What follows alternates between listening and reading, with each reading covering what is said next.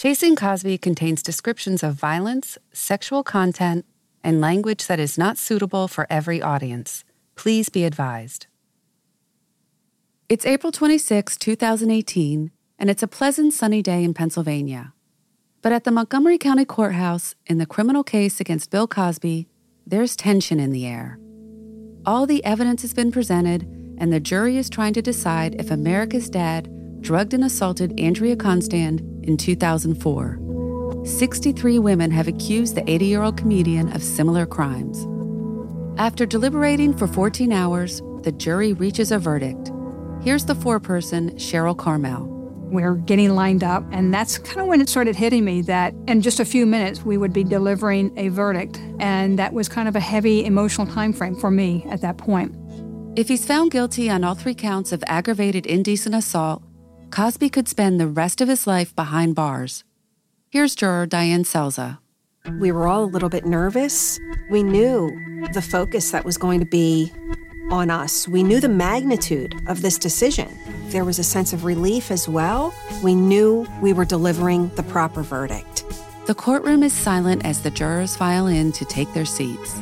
As we're going into the courtroom, I'm feeling the nerves. And so we get in there. Someone from the court staff takes the verdict sheet from me, takes it to the judge, hands it back to the court staff, and then asks me as the F4 person to stand up. From the Los Angeles Times, I'm Nicki Weisensee Egan, and this is Chasing Cosby. Part 6 Nobody is Above the Law.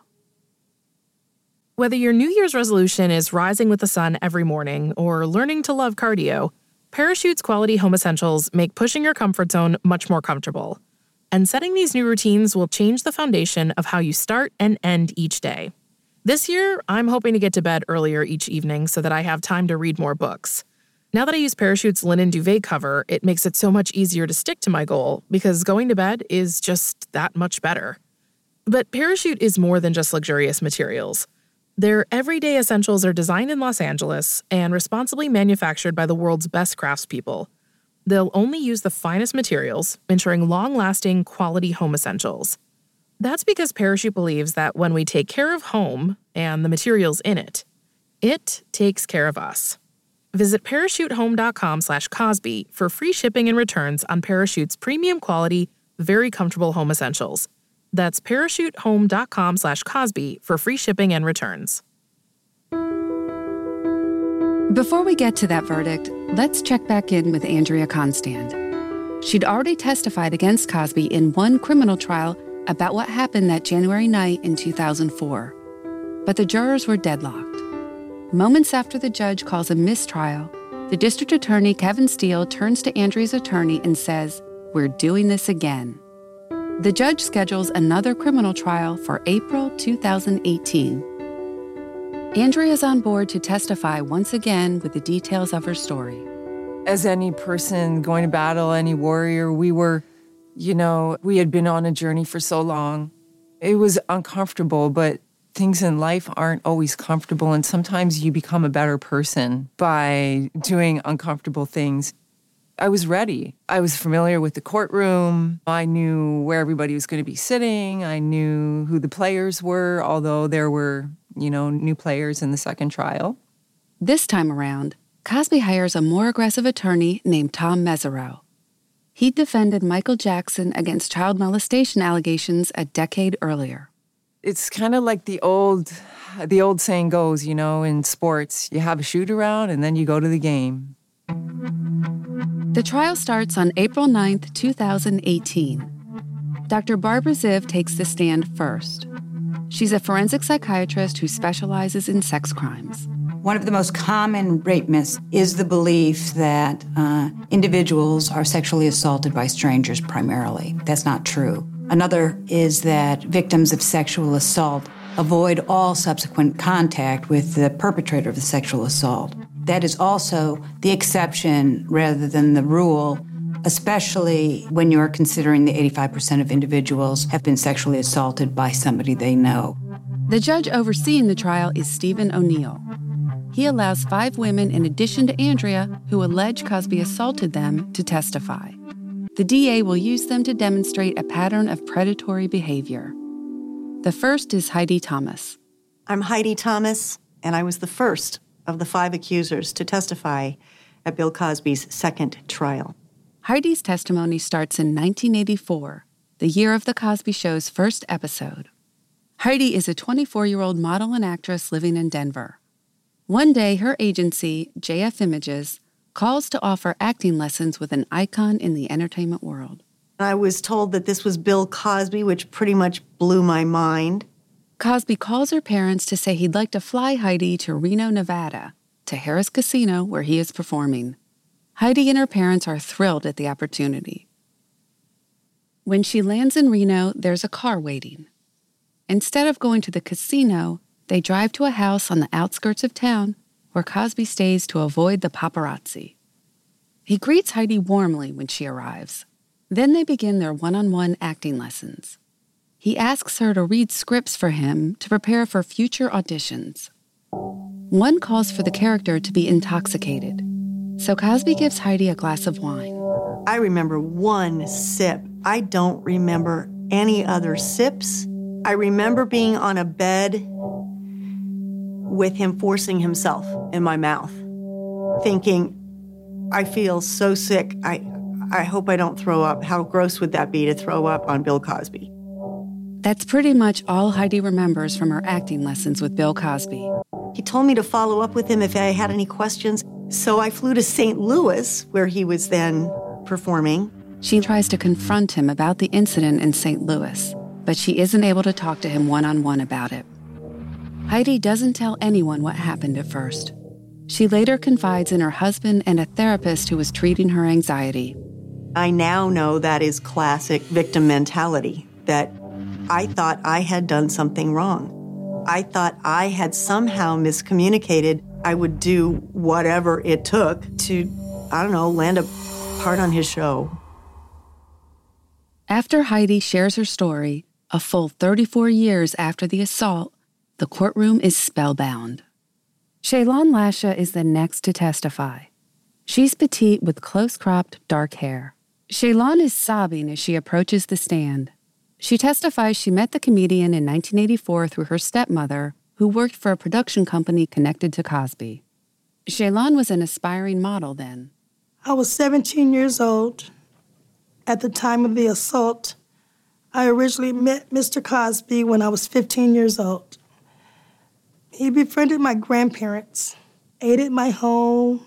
The first time when he came to my home, my little brother and sister were playing, all the kids in the neighborhood, and he comes with jello pudding pops. He passed them out to the children in my neighborhood. He would call me frequently. I would take pictures and send it to him. And he called my grandmother and told me that he wanted me at the Las Vegas Hilton. Though she has a terrible cold, Chelan goes to meet Cosby at the hotel. She thought she was going for a photo shoot for her modeling portfolio. When she gets there, Cosby notices Chelan's under the weather and offers her an antihistamine. She takes the pill. A few minutes later, she's feeling woozy. Then she can't move. I was in the Elvis Presley suite of Las Vegas Hilton. And I, he laid me in the bed and he laid next to me. And I couldn't move anymore after that. And I was saying to myself, Dr. Huxtable, what are you doing to me? He kept pinching my breast, humping on my leg, and grunting, and I couldn't do nothing. And I woke up um, about 16 to 17 hours later with him clapping. Daddy says, Wake up. Daddy says, Wake up. I didn't know where I was. Chelan remembers Cosby rushing her out of the hotel room. She manages to make it to her car and drives to her counselor's house to report what happened. She said, We need to call the police. And I said, What I'm going to say, I'm, I'm embarrassed. I'm afraid. I got home and I called my sister and I told her. Then my phone rang shortly after that. And it was Mr. Cosby telling me You know, people that talk too much can be quieted. And I said, What did you say to me? He said, People who talk too much can be quieted. And I just start crying and I hung up at the phone. And my life just went downhill for trusting in someone that you think is America's dad. I was a pageant queen, very athletic. I lost my modeling gigs, and my life went to hell. That's the day my mother said I left and never came back. My mother, before she passed of cancer, said, Don't you think it's time for you to stand up and fight and get your life back? These other women need you. The world needs to hear your side. You can't be afraid anymore. So when I saw him in that courtroom, so much took over me.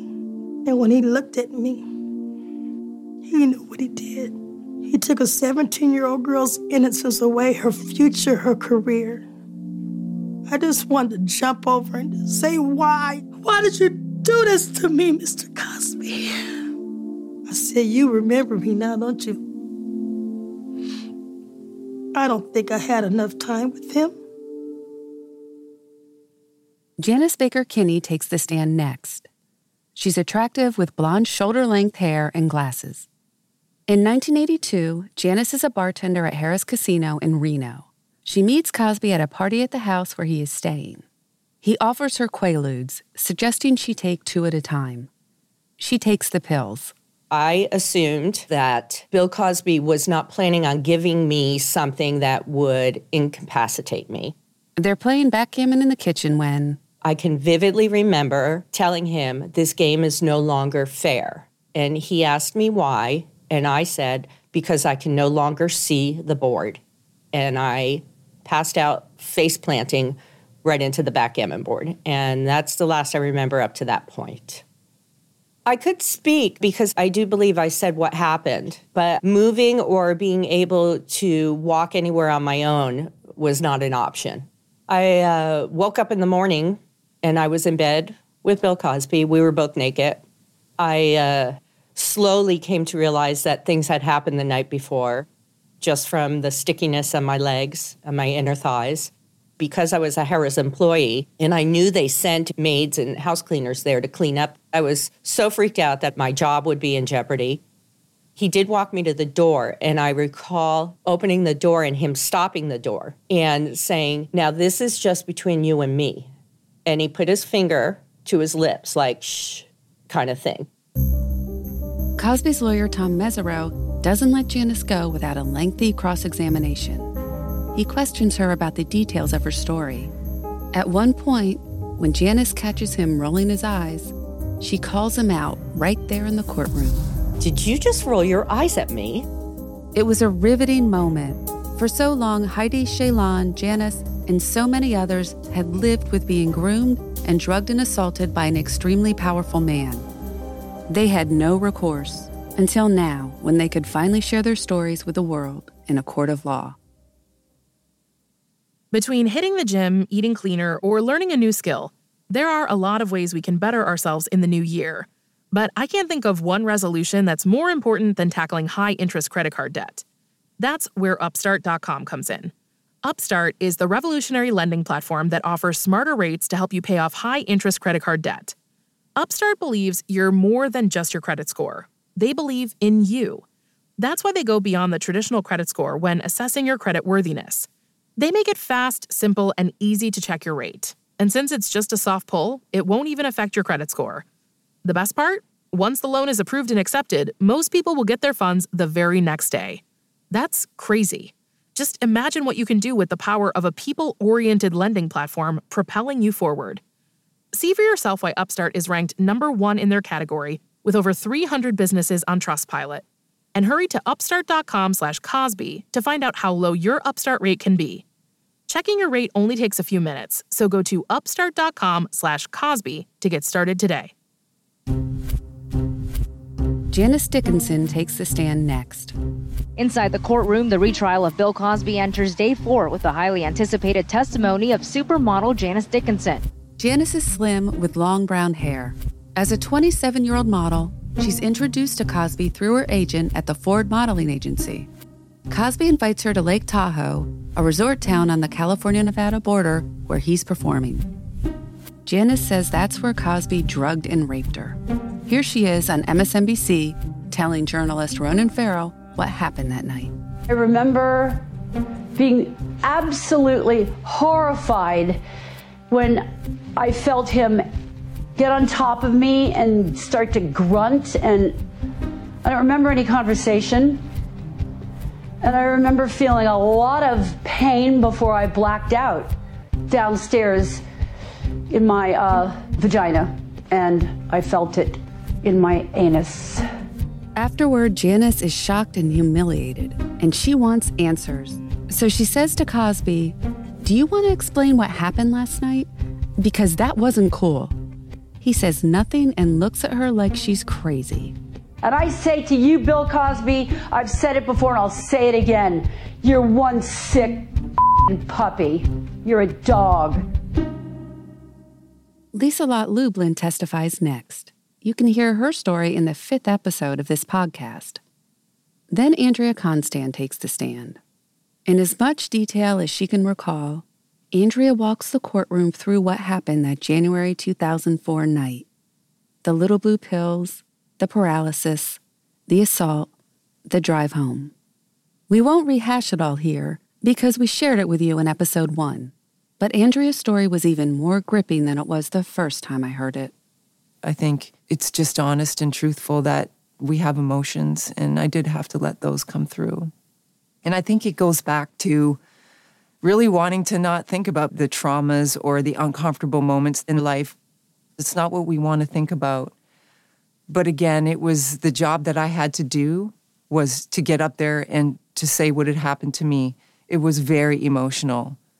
Mesereau spends hours cross examining Andrea trying to point out inconsistencies in her story. I thought it was degrading and very upsetting, but I did not let it get to me.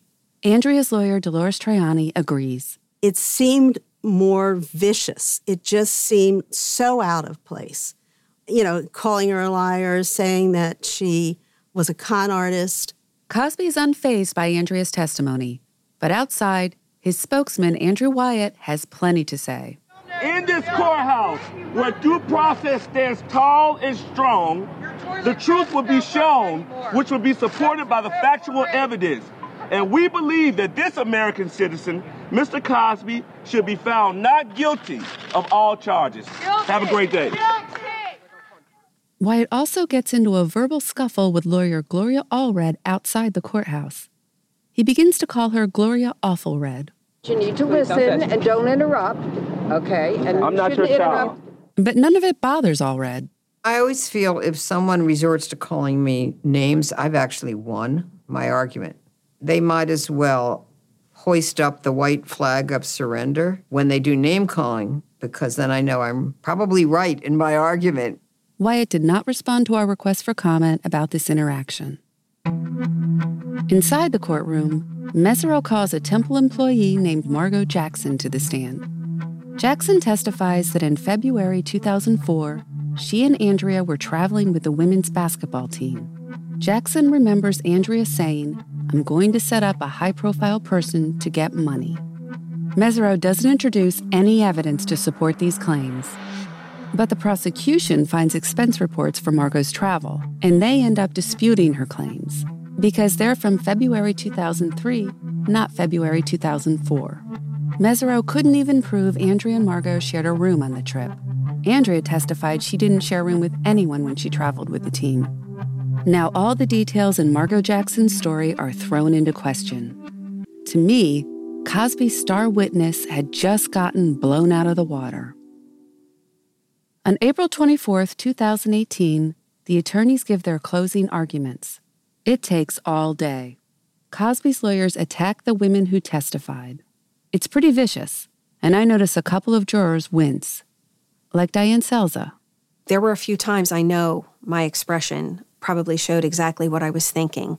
When women are being attacked the way they were being attacked, the offensive language that was being used, it was difficult to not react. Kristen Feden is one of the prosecutors delivering the closing argument for the DA. She admonishes Cosby's attorneys for ridiculing the women who testified. Then, out of nowhere, Cosby starts laughing. I saw red and I was so disgusted and so disturbed by the fact that he was laughing at a very serious crime. I said, There's nothing funny about what you did to these women. There's nothing funny about stripping the autonomy of these women away. There's nothing funny about drugging and sexually assaulting these women. It was an extraordinary encounter. Feden ends her closing arguments by apologizing to Andrea. I felt that it was really important in this particular case to make an apology to Andrea Constand because this trial was about trying to convict an individual who had sexually assaulted her. But what came out through this trial was that it was investigated and then closed without even notifying her in the appropriate way. And then she was called all sorts of names. She was victim shamed, she was victim blamed. There's no better time to set goals than at the start of a new decade. But some goals can be hard to reach, especially when the first step seems insurmountable. Whether it's a hobby, a side hustle, or a full time job, a website will help get the word out there. But building a website is daunting, especially when you're starting from scratch. That's where Squarespace comes in. Are you a designer ready to start freelancing? A furniture maker launching your first collection? Or a personal trainer whose goal is to help others reach theirs?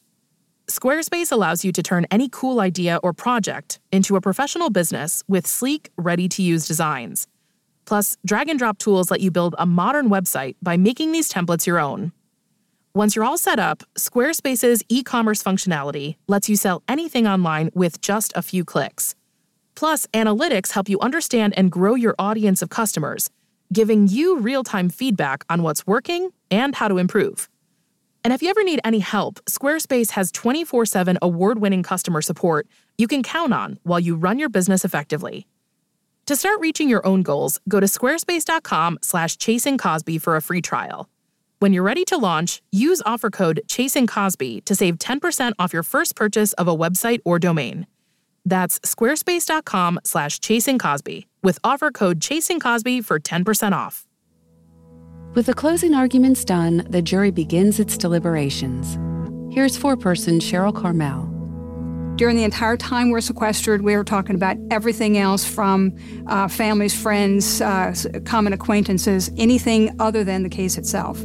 So we just went for a free for all and just discussed whatever we felt like discussing at that point. Once we got everything kind of off our chest and we were ready to sit down and start discussing the case, we went about it pretty methodically. Uh, we wanted to make sure everyone had a fair chance to give their point of view. Here's juror Diane Selza again.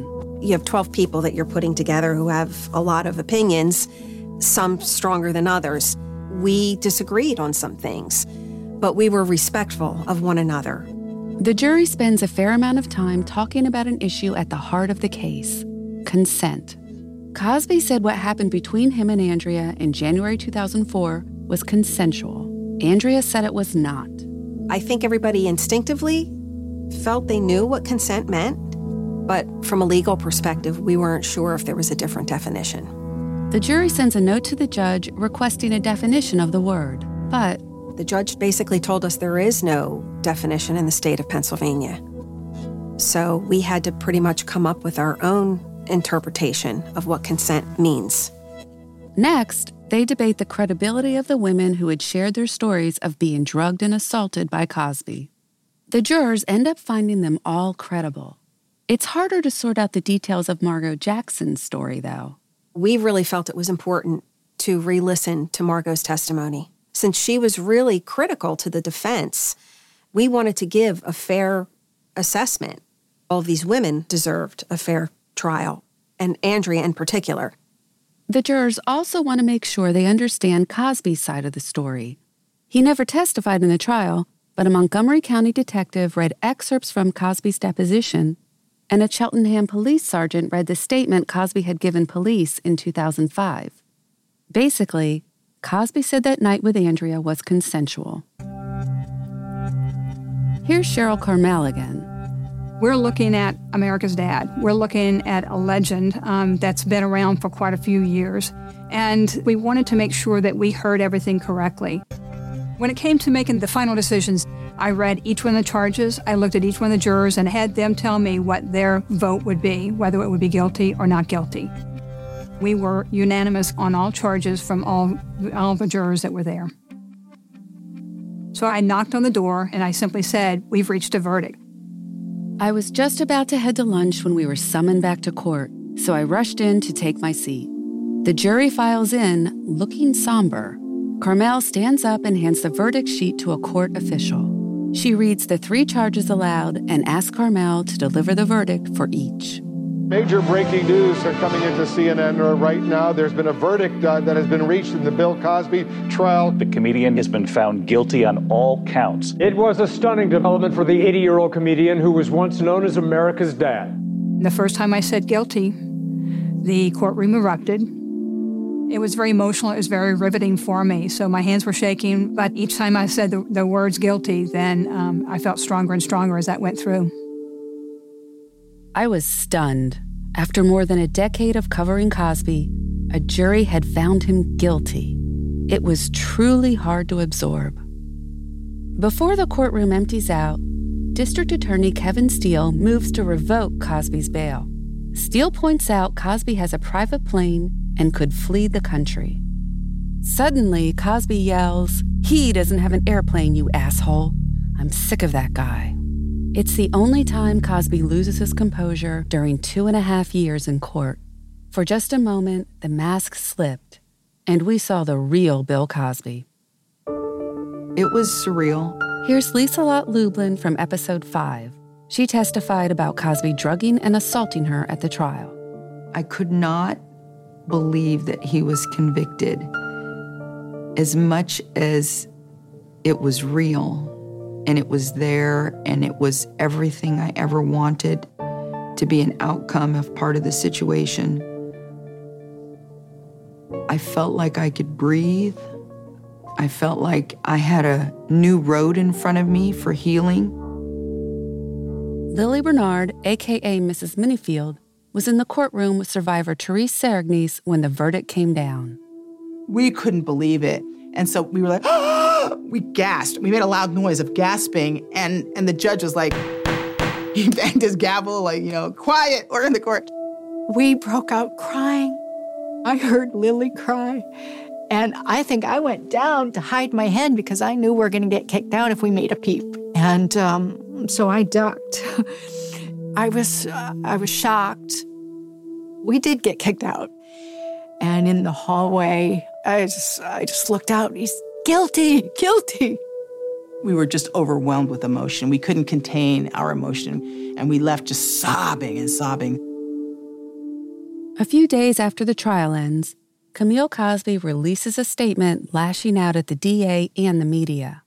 She compares her husband's case to Emmett Till's, the African American teen lynched in Mississippi after being falsely accused of leering at a white woman. In a statement released today, Camille Cosby says last week's guilty verdict against her husband was, quote, mob justice. Cosby's spokespeople call the verdict a public lynching on Good Morning America. Some 60 women have accused Bill Cosby uh, of, of, various indiscretions of sexual harassment. You're saying all these women, all 60 women are lying? May I ask a question? Since when are all women honest? We can take a look at Emmett Till for example. This became a public lynching. Andrew Wyatt would later go on to say Cosby endured the most racist and sexist trial in the history of the United States, and that the recorded call that the prosecution entered into evidence, the one between Gianna Constand and Bill Cosby, was inauthentic. When we reached out to Wyatt about this statement, he declined to comment. Here's one of the prosecutors, Kristen Feden. As a black American, to be called racist was extremely offensive for me, especially for a case where three of our prior bad act witnesses were black females. Lili Bernard also took issue with the response from the Cosby camp. Bill Cosby was using the race card to try to solicit pity for him. That infuriated me because that was sullying the memory of real civil rights heroes. I seriously considered the parallels between Bill Cosby and Emmett Till, whether the comedian had been wrongly accused in the same way that Emmett Till had, and the idea that this guilty verdict was like a public lynching for Cosby. But in the end, I didn't think this case was about race. It was about how Cosby used his power, wealth, and privilege to escape justice for nearly half a century. Five months after the verdict comes down, Judge O'Neill sentences Cosby to three to 10 years in a state prison. Bail is denied. The judge tells the courtroom nobody is above the law and no one should be treated differently or disproportionately because of where they live or who they are in terms of wealth, fame, celebrity, or even philanthropy. It is time for justice. Cosby slowly removes his suit jacket and tie and rolls up his shirt sleeves to prepare himself for the handcuffs. He leaves the courtroom clutching his cane awkwardly between shackled hands. Since then, Cosby's been in a maximum security state prison not far from the suburban Philadelphia home where the encounter with Andrea took place. He maintains his innocence. Believing he got an unfair trial, his lawyers filed an appeal last summer. That appeal was denied. At the beginning of this year, they filed another appeal. Bill Cosby's fall from grace did make me sad. It was finally clear to me that Cliff Huxtable, the man who left millions of Americans wishing he was their father, was never anything more than fiction. A character, a persona Cosby invented, then skillfully used to get what he wanted. Yes, he did a lot of good with his comedy and philanthropy. He broke boundaries in Hollywood. But how many recipients of his educational trusts were also his victims? Are there other victims who have yet to come forward? Will his enablers ever be held accountable for their actions? We'll probably never know the answers to these questions. One thing is clear, though Andrea Constand accomplished what she set out to do back in 2005. She spared other women from going through what she went through, and she got justice. She paved the way for other victims of sexual assault to come forward. And with Cosby in prison, Andrea was able to close a very painful chapter in her life. She started a foundation called Hope, Healing, and Transformation to help other survivors cope with the trauma of sexual assault. It's been a long journey, and I've gone from being very broken to very whole. And as I sit here today, I am the best Andrea that I've ever been in my life. What's given me hope is that I can really move forward and touch more lives in a way that I never even dreamed possible. I am in the health and wellness field, and I do believe that there is an importance to healing, and I'm really looking forward to helping people as I move on. Chasing Cosby is reported and hosted by me, Nicki Weisensee Egan. It's a Los Angeles Times podcast and a production of LA Times Studios and Herzog and Company. Our producer is Alexandra Zaslow. Our audio engineers are Angus Spottiswood, Pete Ciarto, Brett Whitlow, Mike Heflin, and Eric Montgomery. Production help from Paige Heimson, Nicholas Ward, Kristen Brown, Hudson Hayward, Chris Leckie, Juan Manuel Rangel, Aaron Sands, and Robert Glenn Smith. The original music you heard in this podcast was composed by Allison Leyton-Brown. Our sound design is by Snap Sound. Thanks to everyone who granted us access to their archives. You can find the list at latimes.com slash chasing Cosby. Chasing Cosby is executive produced by Abby Fentress Swanson for the Los Angeles Times, Mark Herzog and Andy Beckerman for Herzog and Company, and me, Nicki Weisensee Egan. Special thanks to Clint Schaff, Camilla Victoriano, Julia Turner, Lina Anwar, Jeff Glasser, Allison Farias, Brittany Height, Mary Kate Mativier, Valerie Barsky, Jessica Boardman, Aviva Bergman, Jonathan Fisher, Samantha Taylor, Janet Shepard, Taylor Coble, Raleigh Stewart, Haley Wagner, Rachel Downs, Edvin Melikian, Joe Kaufman, Kirby Size, Avantika Nimbalkar, and all the survivors who were courageous enough to tell their stories in this podcast. If you're the victim of sexual assault or know someone who is, you can get help by calling the National Sexual Assault Hotline at 1 800 656 4673. And if you'd like to learn more about this story, check out my book, Chasing Cosby.